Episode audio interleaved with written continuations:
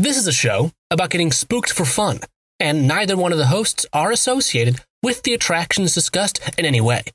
Except for those skeletons in Devin's closet. Some topics may go from ghoulish to ghastly, so viewer discretion is advised. Welcome to the Great American Scream.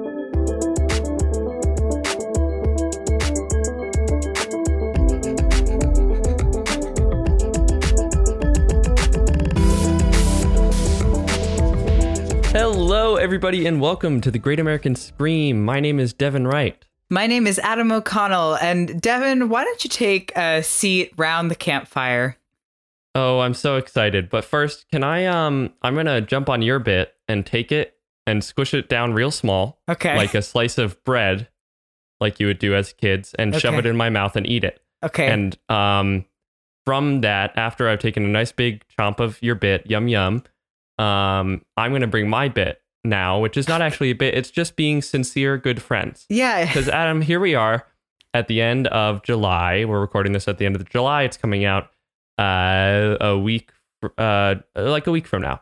Um, how are you? How are you holding up? You're still in uh, downstate New York. Yeah, correct? I I mean you could have this this bit can happen around the campfire. Our campfire is a place for That's sincere true. friendship conversations.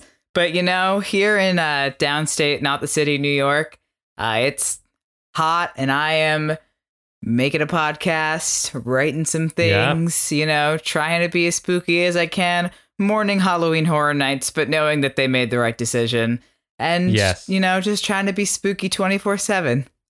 Well, that's that's lovely. Uh, I I did think of you when I saw the news about Halloween Horror Nights. Uh, we hear over over over yonder where I am, which I'll get to in a second.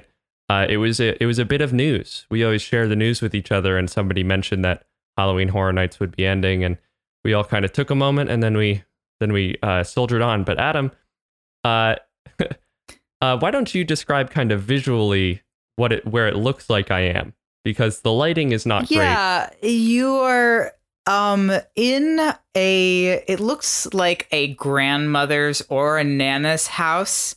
Um Okay. judging by the wallpaper and the arched doorway behind you and the cabinet. Um hmm it also I know it is daytime where you are, but it is very Yes. dark. So it's possible that you're in like Alaska or Okay. another extreme of the hemisphere even though I know that's not where you are, but yeah.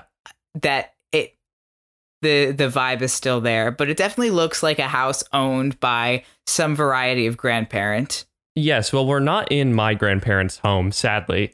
Uh, that Are arch behind me, is- grandparent's home? probably. Um, that arch behind me is actually a mirror, uh, which is right over a very Oh. large bathtub because I'm in a bathroom. That's I'm in a the bathroom. wallpaper for a bathroom. Yep, I'm in a bathroom about 15 miles north of Pierre, South Dakota. Uh, so uh, that's a fun time.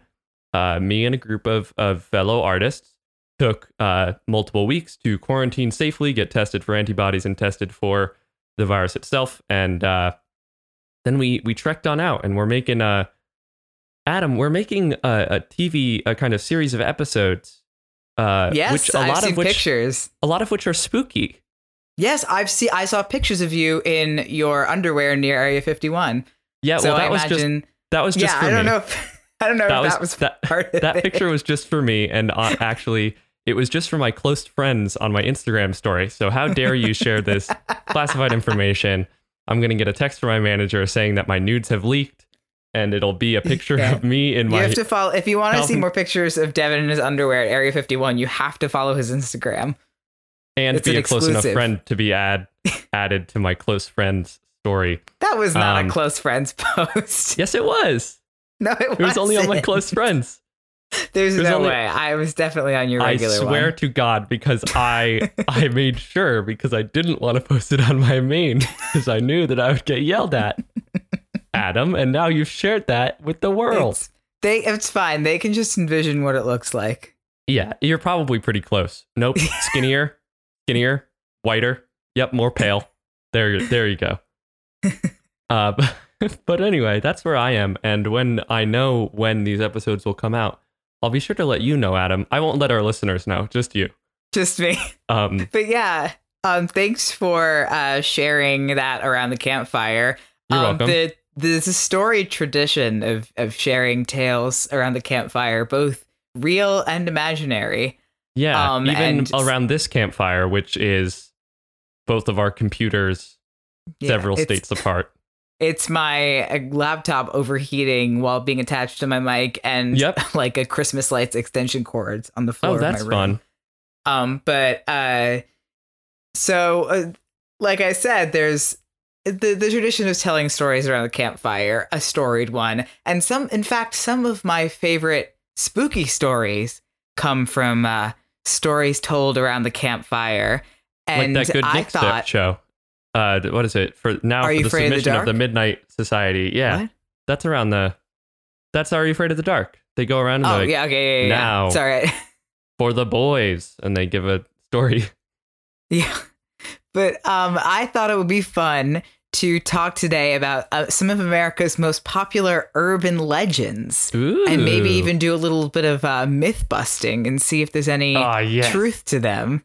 So, yeah, these are stories that you've probably heard passed around the internet or at camp or around the schoolyard or by older cousins at a slumber party, you know. But um, there there have been countless movies and books based on these urban legends, uh, and a lot of ones that use common tropes from them because a lot of them do contain pretty common horror tropes. Um, so let's. I think we should try and get to the bottom of some of these. Okay. Now we won't be talking about cryptids specifically in this episode because. I, hopefully, hopefully they will soon get their own episode. Yeah, I they'll think get they their own deserve some time. Yeah, Honestly. uh, but these uh, I, I handpicked a couple of uh, common tales to kind of take a deep dive into. So Okay. join us around this friendship campfire. now as it's a we friendship begin- campfire. Wait, whoa, whoa, whoa, Yeah. wait. A friendship campfire implies that we're cooking friendship on the fire No, and serving it up hot and fresh. Friendships around the campfire. Okay, okay. We're cooking s'mores Who's on first? the campfire. Okay, the first uh, story that we're going to talk about is the babysitter and the man upstairs, which you have Ooh. probably heard before or some variation of it. So, um, like uh, for these uh, legends stuff, there's a lot of different versions of it depending on where you grew up and who told you of like how it's different. Um, so this is kind of the most generalized or one of the most popular versions, and it goes like this: so the babysitter is hired to watch the children of a young couple. Uh, after the children go to bed, the babysitter stays up and watches TV when the phone rings. She answers it, and the man on the other line asks her, Did you check the children? Now, thinking this is a prank, she hangs up. But a short Okay. time later, another call comes through, and it's the same man who asks the same question. So she reasonably becomes freaked out and calls the police, and they tell her to stay on the line so they can trace the call. When the call comes through Not a third works, time, okay. yeah, I don't know. When uh, the man comes through a third time, uh, he asks the same question, and after a few moments, the police intercept and say, "Take the children and get out. The call is coming from inside, Inside the, house. Okay, yes. Yeah, everyone's heard some variation of this uh, before. There's a couple of different ones. There's one where the kids don't make it to the end, or the babysitter gets killed too. Um, one where it turns out it's just like the older uh, sibling doing a prank. One where uh, oh, I copy pasted something strange. I was like, this line of sentence doesn't make any sense. Um, but there's a couple of versions, and then there's one where um, uh, she's like in a restaurant years later and they she receives a call like the waiter comes over is like call for you ma'am and it's the same man Uh huh. In Um, 2020, that happens. Yes. yeah um so Well, wait. uh, What, but what does the man say if she's in the restaurant? Does she go he like? asks does her he go, again did you Did check, you check the on the children? Oh, okay. I thought maybe it was more of a pasta mystery. Did you check in the carbonara? And she's like, oh no, there's there's a ghost she- in my sketty. There's a engagement ring inside and it was actually an Aw. elaborate plan from her fiance It was the man in the fields upstairs. Um, but anyhow, uh, there's also one I've heard go. I remember hearing it going around Facebook where it's like a similar kind of story with a babysitter in a house with the kids going to bed, and the, there's a creepy clown statue in the children's room, and the babysitter calls the dad, and she's like, "Hey, can I cover it up? It's freaky." And the dad is like, "Get out! We don't have a clown statue," which I've always thought is kind of silly. I love that so much. I love the idea because like if okay, the the idea is like it's a full grown cl- killer clown, right? It's But a murderer you- disguised as a clown. Right, but why would you think that's a very good distinction to make? Thank you. Um, Yeah. why would you think that it's a statue and not a man? Like if it was a very Yeah. tiny clown statue, like when I think of That's a what I was clown thinking. statue, if if I think of the kind of clown statues know, that you and I would have, Clown Yeah. statue. it's about three feet tall, and so like Three feet? That's a big clown statue. Yeah, I like to splurge. I like to treat myself. I don't understand why the dad wouldn't be like, "What kind of statue did my child? Did one of my my one of my nasty kids bring home a clown statue I didn't know about? Punish that Yeah. child. They brought home a and clown. the idea that it took the babysitter uh, presumably a lot of the night to go oh i should cover that clown statue up yeah, and like who was. Who would have a hyper realistic full true to scale clown statue in their children's bedroom in an otherwise very normal house Yeah, hey, wait. She would have to like go into the room and see the clown standing perfectly still, which very good of that killer Yeah. to also be trained in mime and be able to stand still for that long and have to see it so many times that she was like, you know what? I'm gonna ask to cover up the clown statue. No, that would be rude. it took her it took her That- throughout the night to Yeah, it would- finally go you know what this me." is the last straw Yeah, it would be rude of me to ask to cover the clown statue. I won't. And she went back downstairs and turned on the reruns of That's So Raven or whatever. And then she was like, No, you know what? I'm not going to stand for this. I'm going to ask if I can throw a throw pillow or a throw blanket over it. Yeah, it That's a makes no sense. It's slightly sillier than the original uh, version of this myth. But so this legend uh, can be traced back to the 1960s, and I think is still one of the most popular, popularly like retold urban legends. I hear it everywhere in some kind of different variety. Um, there's a version of it in scary, scary stories to tell in the dark. And then, uh, most notably, the plot of the 1979 movie When a Stranger Calls is inspired by this legend. It's like the inciting incident. And the first 20 minutes of the movie retells the story, and it's regarded as one of the scariest openings in a horror movie ever. The rest of the movie, just fine. The first 20 minutes is really, really good.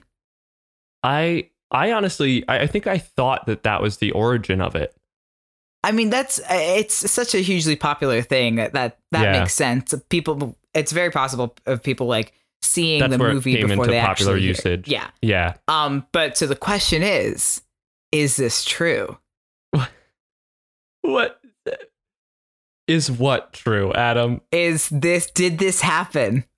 No, uh, no, it reads like a priest's homily. Like it's just some man and some, Some babysitter. babysitter. I was talking to my friend's daughter the other day, and she is a babysitter, and she um. Yeah. So this uh urban legend is unconfirmed, but likely not. The thing about it is, it's so general. like, Like a you said. homily. Yeah, Yeah, that there's no way to completely rule out if something similar maybe happened. And the the babysitter murder trope we see in films like Halloween are often based on actual true crime cases. But Yeah. this specific story with these specific details has never been reported to have like actually happened. Hmm. I I would like to make a little uh you know how I used to I was always so funny in the past of the podcast and now I'm not funny anymore cuz we've sold out or whatever. Yeah. Um but I'd like to make a PSA but not to the listeners but to all of horror writers. Okay. We don't need uh, when when we're basing stories off of stuff that happened it's way harder to be artistic about it. Like we talked about in it like how the the you didn't need to base that homophobic hate crime on a real homophobic hate crime. In fact, that lessens the message you're trying to sell. I'm just mm-hmm. going to say blanket just don't do that. You know? no no more horror based on true stories. no, like on true like crime where people got hurt and killed. Okay. It sucks. Okay. we don't see what we you don't want to have to see a person get sliced in half and be like, "Did you know that that a person was actually sliced in half?" That's no fun. Yeah. Yeah, I was living in my fantasy world where this only happens in movies. Yeah, I was But- living in the in the world where Art the clown did that to this one lady in the pretend world, and that's all that Oh. happened. Terra, uh, as of recording the episode today, Terrifier 2 trailer came out yesterday and he's back, baby. Oh, he's back and more artsy than ever. um, but also a, a thing I wanted to mention because we'll talk about it with the rest of the urban legends too is like there there is a reason that stories like this get passed around. Often it's because of a cautionary tale or some kind of cultural moment. Um, but I couldn't really decide like what uh this one would be you know like what is what is, is this a cautionary tale about something is it a metaphor for something else Yeah, I, I, I think it it might just stem from uh, we we've talked about this a few different times before. Of it might just be a cultural thing of like mm-hmm. the 50s and 60s. You had like home phones starting to be more common, and you had uh, this like weird uh, creation of the American nuclear family, and so you had like parents going out on date night and leaving their children with some random 14 year old girl that lived in the neighborhood. And so, like, those two things coming together to be like strangers being able to call you and yeah having this, like, leaving a home and children to the responsibility of some random young woman. Yeah. Um, yeah and every um uh, cultural changes and cultural shifts especially in america always lead to a new kind of horror or a new Right. horror trope or popular storyline. Um, Yeah. so it, it totally makes sense that this would kind of spark the the like you never know who's really living in your neighborhood or Right. um the very like monsters are due on Maple Street Twilight Zone kind of thing. Yeah. Like you never Yeah. know what could be in your very own home. Right. And that kind of cultural shift leading to horror a lot of the time can lead to, you know, problematic tropes of uh of oh, there are strangers in your neighborhood is like definitely a racially charged thing of like Yeah. black Americans being able to live in formerly white uh suburbs. But like other times it can lead to like good horror. Because Yeah, I consider exactly. that first one bad. Um, so here's another one, another very popular urban legend that I want to talk about. Um, I'm calling this one the Hook, but it goes by several. Is this is Yeah. this man Carho Carter? yes, this is I car hook hand car door. right. Man, I mean, if you should think about it from narrative structure, man car, man in the car, hand hook, car, Car door. door. Like Okay. that's the the order. man car hand story. hook car door. That's the Yeah, exactly. um that's the uh Mr. Man uh Sandman, man me a sand. man me a sand, Making yeah. the greatest man car hook car hand Car door car hook hand. hand. Yeah. But um, so this legend again has a lot of variations. Some more violent and gorier than others, but there's a general thread going through all of them, which is as follows. So there's a young couple in a car. Usually at some kind of makeout point or lover's lane. Which why did we ever stop doing that as a culture? um there's actually a very interesting I, I know you don't want me to be the to, to ruin your day and tell you, but Oh. the like sexual liberation of of teenagers because of the widespread uses of cars is Mhm. like actually a very interesting one. Anyway, you, that wasn't your question. Oh yeah, it Keep is. going. I'm just wondering why we no longer drive places to to make out with people. Because the kids be doing it on the internets. They'd be doing it over the Snapchats. You know? Okay, so um, they're at this makeout point or lover's lane, getting ready to get down to business.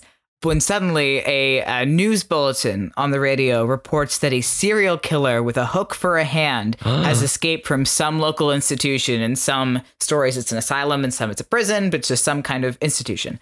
So the boy brushes it off, Uh-huh. un, unfazed. And also, this story's from the 1950s, so you kind of have to picture it as like the greaser and like Right. the, the Rydell High cheerleader and stuff. But so he brushes it off, but the girl becomes worried and asks him to take her home, to which she reluctantly agrees. So he drops her off, and when he gets out of the car to open her car side door, he's horrified to see a bloodied hook hanging off of the driver's side door. the hash slinging slasher. Yeah.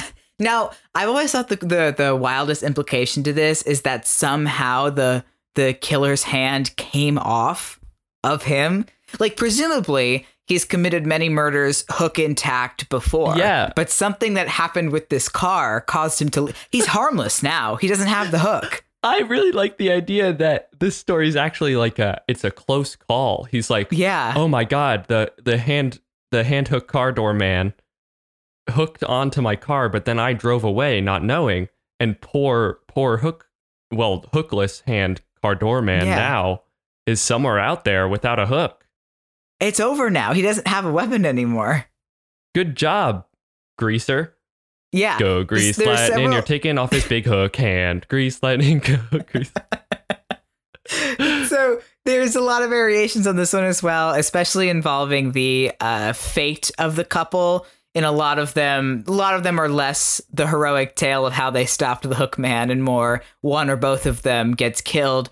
Usually involving the hook, and interestingly, sometimes uh, a lot of them end with somebody's head getting severed. Which, like, how do you with the hook?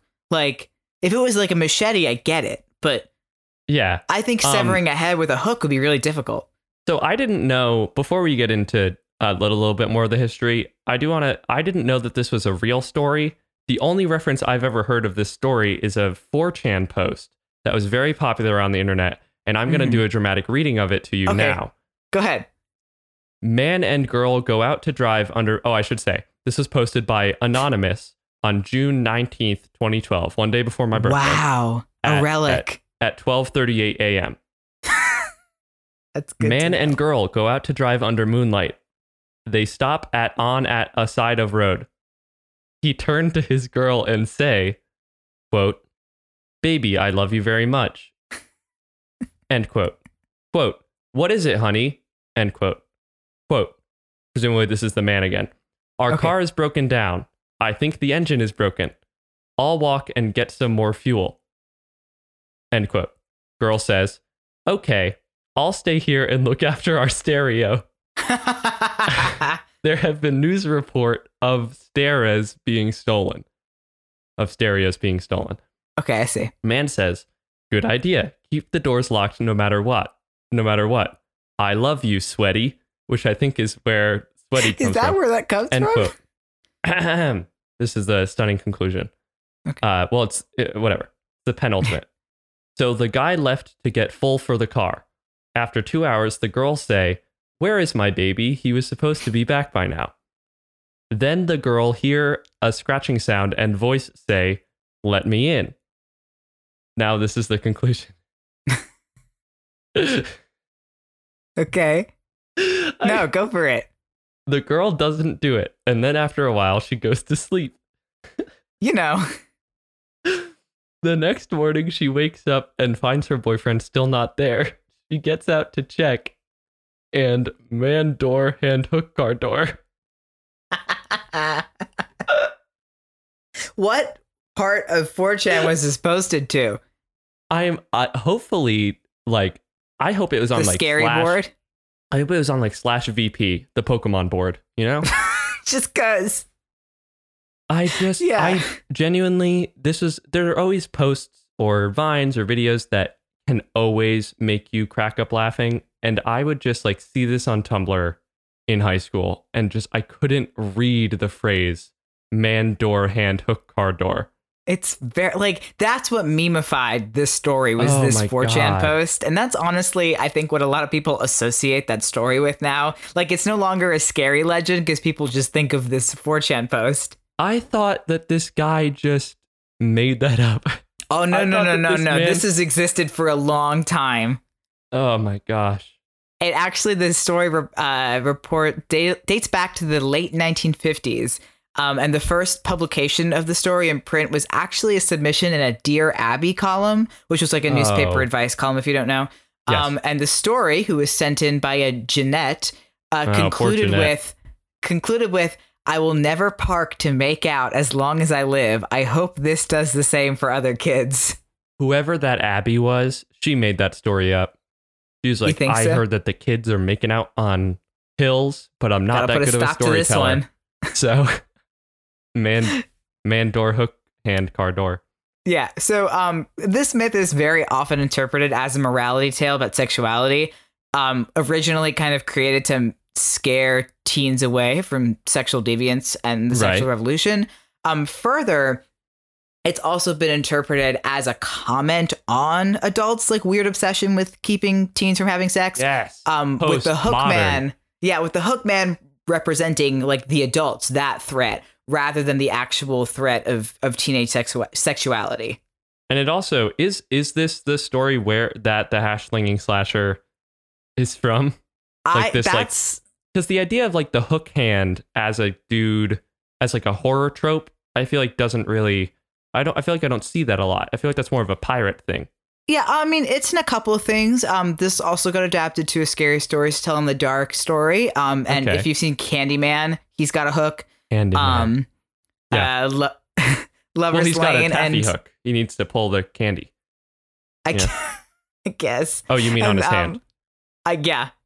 Um, and I know as you did last summer, all follow killers with a hook. Lover's Lane is kind of the only one that follows this formula, but killer with a hook is kind of a, is kind of a not a Okay. big horror trope. I think Candyman is probably the uh the most well known one.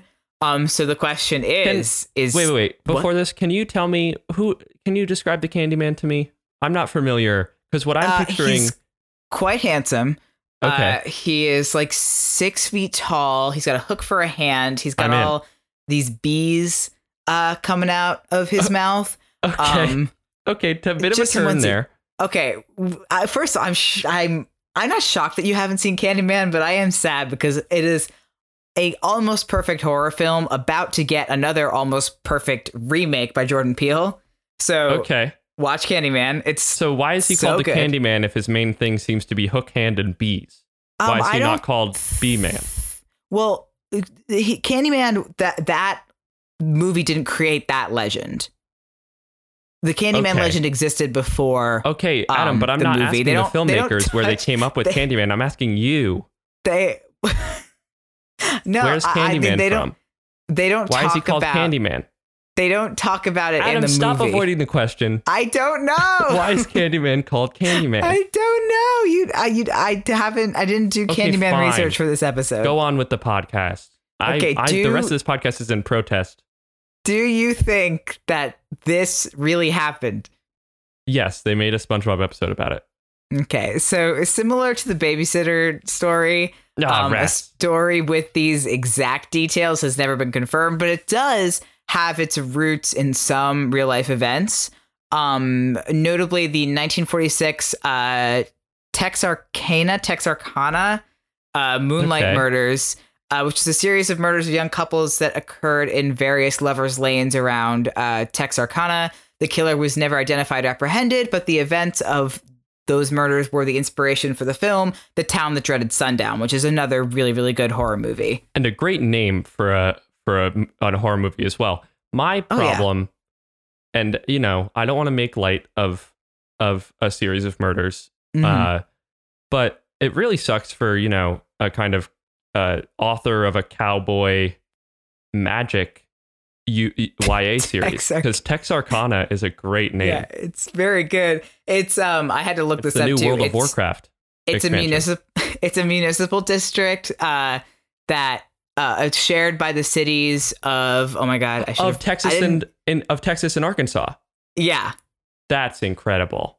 Um, that's, That's why very good. it is called that. But uh, yeah, I like it- that. we should do that more. Those those um that that event is what inspired the town that dreaded sundown. So it's all kind of in the same realm. But again, these exact events have never been re- Hmm. reported or confirmed to have actually happened. you know, I tried to start my own town kind of like that, and it was going to be like right kind of west of Binghamton. It was going to be Mm-hmm. called York, Sylvania.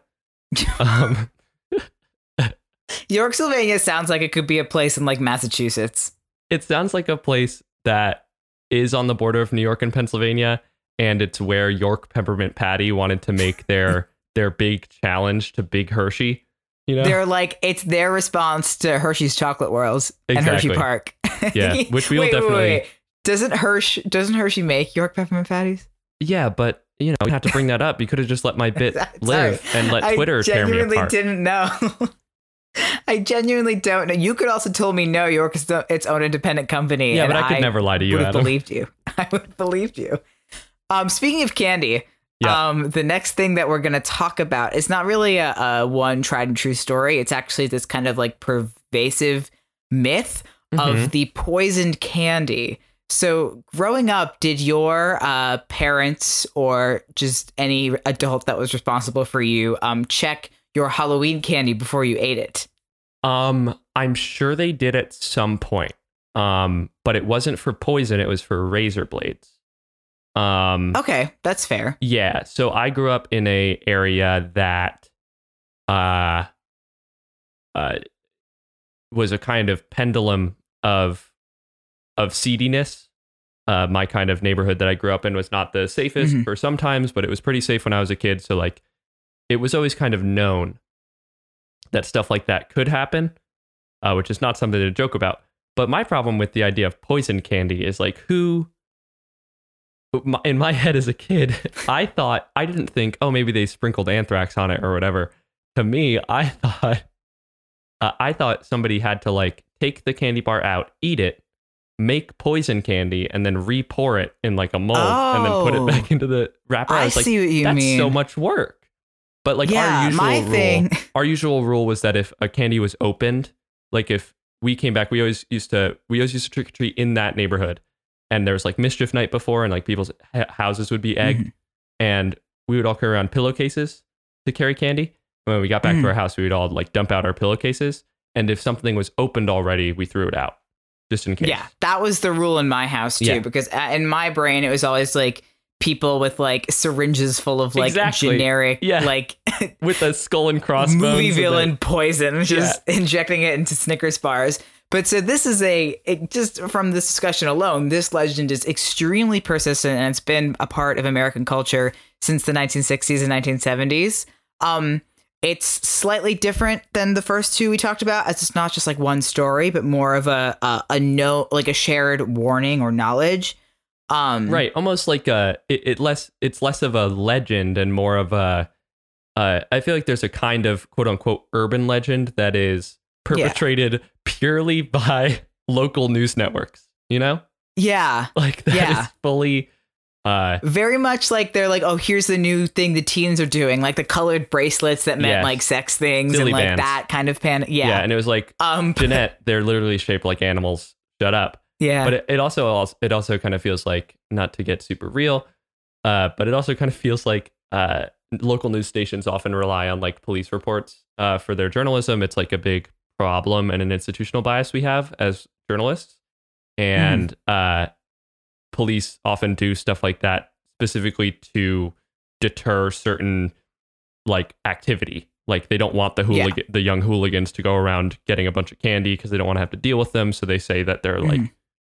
Razor blades going into food so that the parents keep home their like rowdy Yeah. teenage kids Right. So the the fear generally is that strangers on Halloween night will ha- hide harmful things uh, inside candy like razor blades, needles, broken glass, or just any variety of poison Yeah, or cleaning products. kind of an arsenic thing Yeah. but the nice thing about arsenic is if if your kid has arsenic candy you can give them little bits until they they develop an immunity like uh like That's in Princess crazy. Bride. Um, so because of this, many hospitals and doctors' offices uh, on Halloween night will like offer free candy X-rays.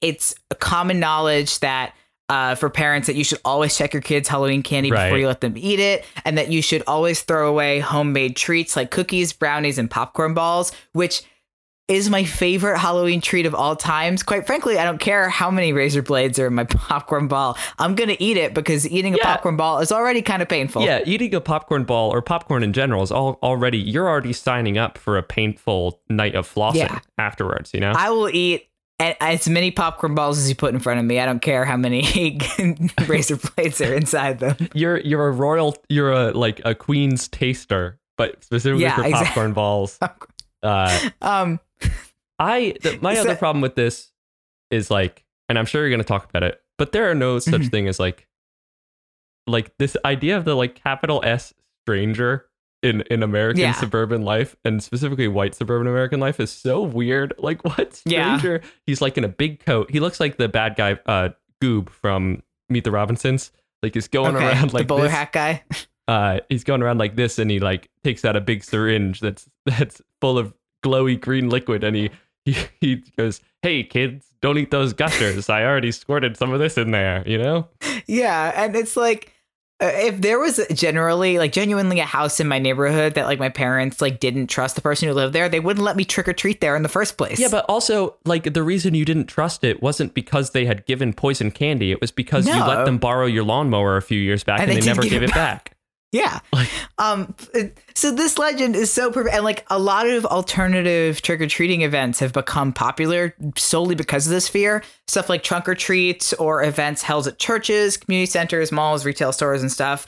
And I'll just be straight up and say that there have been zero proven cases of strangers killing or successfully injuring children with tainted Halloween candy. It Hmm. has never happened.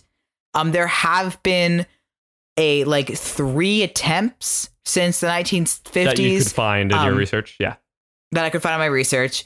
Um, cop uh, at least that were like processed. Um, there have been some copycat incidents, kind of based on the legend, or injuries where the it was uh, incidents where the injury was blamed on tainted Halloween candy, but ended up being something else. Um, but the actual like nobody has ever gone out on Halloween night and then found like razor blades in their apples and then reported it. Right. If they have, they haven't said anything. yeah. Um, and it makes sense that this myth was really prevalent in the 1960s and 70s because it was a really big time of social upheaval in the suburbs in the United Yeah. States, like we talked about before with the Yeah. babysitter one. Um, people began to distrust their neighbors uh, in their suburbs uh, Because they became less homogenous. Yeah, and spread this rumor to like incite a panic because of it. Yeah, and Um, further so, like- entrench these like not only uh, the distrust of fellow neighbors, but also entrench the uh, kind of more insular communities of of places like churches and Mhm. and different community groups, because those groups will tend to be tend to have higher barriers to entry. Yeah, they'll be homogenous. They'll all be the They'll same. be kind of whiter and more elite. And yeah. yeah. Um so like I said there's been a couple of like incidents relating to this. In 1956, a California dentist gave out um candy coated laxative pills. oh, Doctor Nobody was Poops a lot. That was him, right? Yeah. Doctor, what's what's it? It's MD for medical doctor. What's it for DD, uh, DDS? Doctor poops a lot. DDS. um, nobody was hurt. Thankfully, nobody ate these. Um, and uh, he was charged with unlawful dispensing of drugs. That's probably good. Um, I don't. They don't say call. why he did this. yeah. Maybe this was like a Uh, dentist like anti Halloween candy statement. Yeah, he was like, "Man, I want." Yeah, I don't know. That's just kind of, kind of mean. Uh, and yeah. like, I, I don't want to speak for the whole podcast, but uh, I, I am anti uh cop and policing. Uh, but this was probably a good charge on on the DA's part. I would say. on the DA's part. Um, so in 1964, a woman in Long Island who uh, gave out packages of inedible things to children that she deemed too old for trick or treating. Um, and these packages were filled with things like dog biscuits, steel wool, and ant buttons. Um, nobody got hurt. Nobody ate these because obviously the contents were clearly inedible, and then she was prosecuted for doing this. What? Marlene, lighten up. What Yeah, are you really. talking about? I- Just don't give him candy if it bothers you that much. Yeah, and remember, as always, that if there are some older people trick or treating, they might be from a uh, set of uh, religions that did not allow children to trick or treat, and maybe this Yeah. is their opportunity to get some candy and have that experience because it's If- a fun experience. If, just just come give them your candy. Like You're if giving- somebody the whole comes night or is your door, giving out give free the candy. the whole night is about giving out free candy. Give out the free dang candy. Old people will not want more than one piece of candy. I can't get halfway through a Twix without going, that's too much for me. Anybody who runs into me on Halloween is getting candy. Anybody. Oh, I always, I, on Halloween, I have run- it on me at all times. Anybody who runs into me ever is getting a piece of candy. Yeah. You'd like a Hershey's Um, Kiss? Here's one for you. I always yeah. have them. Yeah. Um, and then, like I said before, there have been uh, incidents of children getting injured on Halloween night that have been misattributed as candy tampering, but ended up being caused by some other medical factor. Yeah, Um, or maybe and in the past, maybe uh, you went to the Halloween dance and uh, somebody who will go unnamed for anonymity's sake punched you in the face because they didn't like the fact that you were a young gay man. And then when you went home, you were like, "No, mom, there was a razor blade in the apple." That's what happened. Maybe it was Yeah. just a kind of no, mom, everything's fine. This is a sad anecdote. Don't move on. Um, but so in the past couple years, uh, one of the big warnings surrounding this has been about people giving out drugs that look like candy, like ecstasy, or Oh. people giving out edibles. And I love how the general response to this has been that nobody in their right mind would just give out their Yeah. expensive edibles to random kids on That's- Halloween. That's always the argument against things like this, and it and it it, it comes up when we are talking about like internet censorship or a Mm-hmm. regulation of stuff like marijuana. It's like nobody's gonna give this stuff to kids. Kids Yeah. don't appreciate it. if you it. paid for edibles, you're not just to give them out to random kids on Halloween. Yeah, that's they're mine. I may I spent a long time on those, and I was gonna sell them in an upcycling Etsy. You know, that doesn't make any sense. But go Um, on. but yeah. Um, so this is actually it reminded me a lot of the I don't know if you've heard of the blue star tattoo myth. Um, it was an urban legend that uh temporary like lick and stick tattoos of cartoon characters like Mickey Mouse and Bart Simpson um were being soaked in LSD and then distributed to any given area. Okay, I hadn't heard it called the Blue Star Tattoo Myth. I did kind of know this. I do like. There are a few things I like about this. One, the Okay. fact that you uh, cited Mickey Mouse and Bart Simpson, just a dynamic duo in and of themselves. The Yeah. phrase "soaked in LSD" is very lovely. Uh, just really just sodden with the stuff. Um, uh, but that's very good. I did kind of feel high when I used to do those tongue tattoos that were on fruit roll ups. That used to give Oh, me a high, but it was more of a creative high, you know? yeah. The high you get after getting like a piercing or a tattoo. It was that feeling. Yeah. Um, but yeah, poison candy, another popular that probably won't die down anytime soon. Um, but I mean, like, I guess it can't. It literally doesn't hurt to check your kids' candy before you. um, Yeah. if you receive anything from people you don't know, yeah. keep checking your kids' candy. check your but kids' candy, think- but not because you think that it's bad that your community is getting blacker, you know? Like that's not the Yeah. reason, Shannon. Take the um, take the good stuff that you like out of it, and then Yeah, check your kids' candy so that you can take all of the dots, which were for some reason my favorite candy as a kid. Dots, no, dots were good. Dots were good, but they're nothing. no, like, what's your favorite gummy. candy now, Adam? Um, I think Reese's Pieces. Okay, a safe one. I'm not a big fan of peanut butter is my issue. But my other issue, which I've shared with a lot of people, is that I don't really like chocolate. I think it's too sweet. I love chocolate, That is a problem. but it's too sweet. But Okay. I love sour stuff. So Ooh, like I do like sour things. I can't eat a whole Hershey's bar, but I could destroy a bag of extreme Sour Patch Kids, which is which is objectively disgusting and a gross Yeah. thing to do. I definitely could. I, I love Sour Patch Kids. I definitely couldn't destroy an entire bag. Like Oh, I think my tongue and the regular ones are bad. The regular ones are bad and they're not sour at all, uh, which is a part of. Oh, uh, what? What are you talking about? Like an extreme Sour Patch Kid? Yeah, they're called extreme Sour Patch Kids. They don't sell Oh, them I've in some places. Um, I've never seen those. Yeah, they're very good. Anyway, Anyway, let's talk uh, about the finally, one that's true, the one that is actually true. finally we're going to talk about a really fun one. Um, so this is the myth of the sewer alligators of New York City. Yes. Um, so since the 1920s and 1930s, the rumor has been that uh, displaced alligators inhabit the sewers of numerous large cities. Mostly, uh, people are talking about New York when they talk about this. yes. So um, this part is true. Up until the mid 20th century, tourist shops in Florida would sell baby alligators as, in fish oh tanks God. as souvenirs for like idiots to take home. We That's never true. change. It's just like micro pigs. Yeah, stupid. Um, but so the story is that tourists from New York City would buy these gators, These try and raise them as a pet. Yeah, try and raise them as a pet, flush them down the toilet when they got too big. Which I don't Okay. understand because if they if they're too big to raise in your home anymore, certainly they are too big to flush down your toilet. Yeah, that's that was also the part I bumped on Adam. That That also doesn't check out. Yeah. That doesn't track. Um, hey, don't keep unauthorized exotic pets. Exotic pets are not Also- illegal to keep you from having fun. They're illegal because it is not good for the animal or for you to Yeah. own them. don't belong in your house. But uh, anyway, these alligators that were flushed allegedly survived off of eating rats and garbage in the Uh-huh. sewers.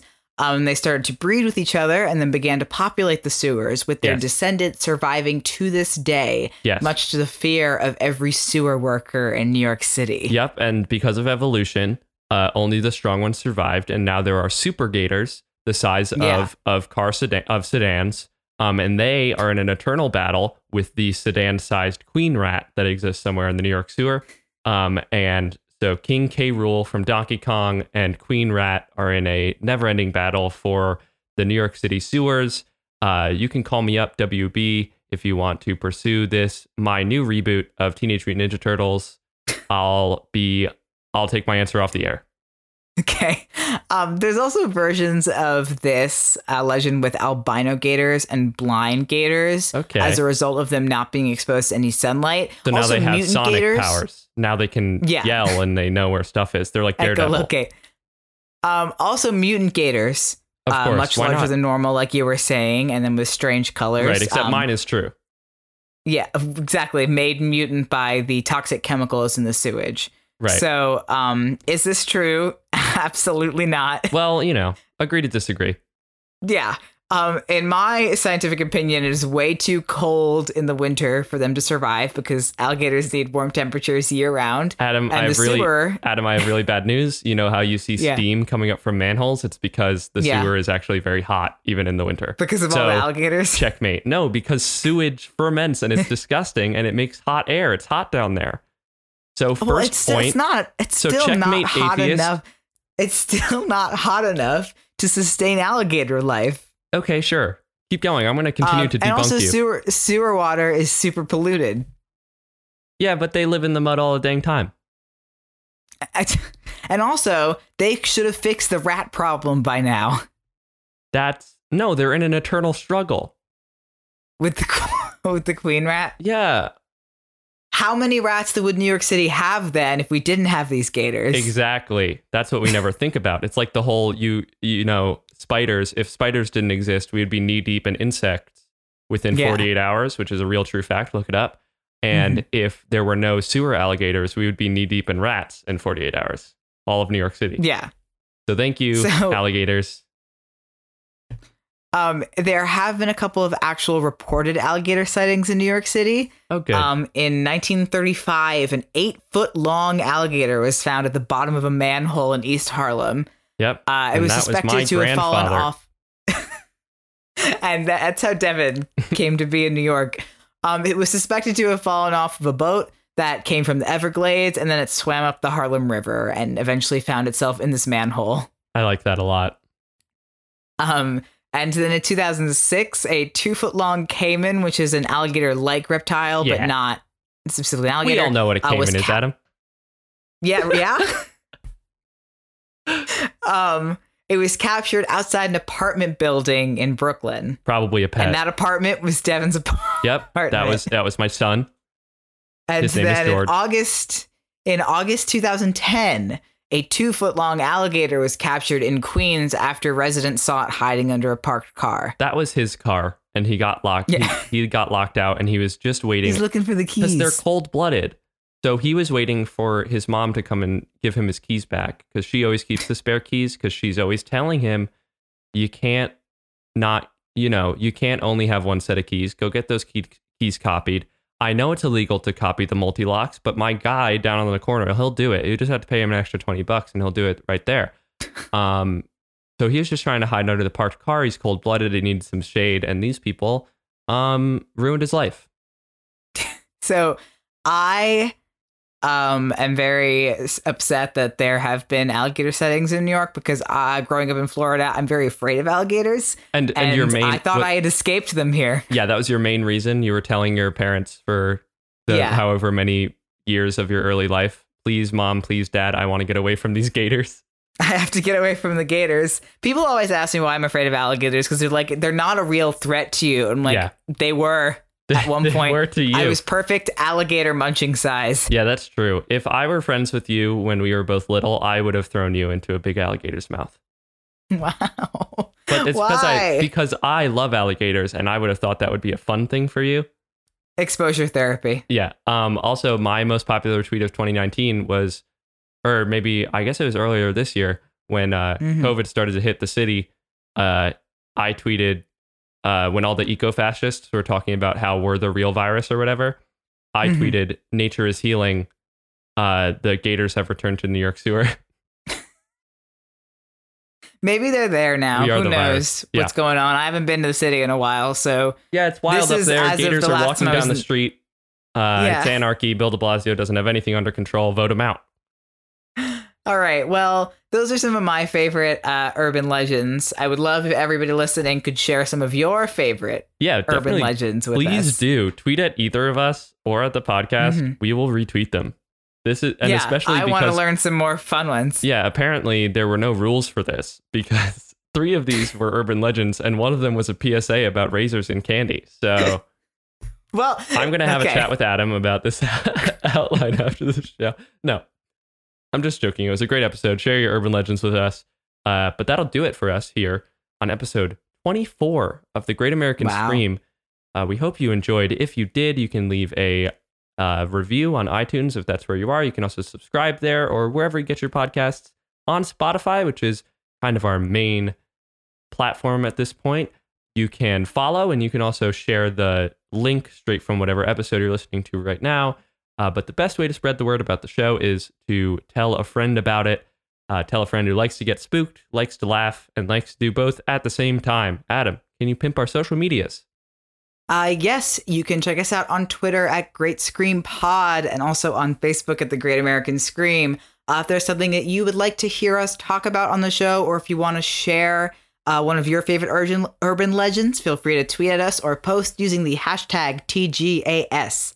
Yes, and a special thank you goes out to Michael Segudo, who does our intro, and Stevie Viola, who does our music.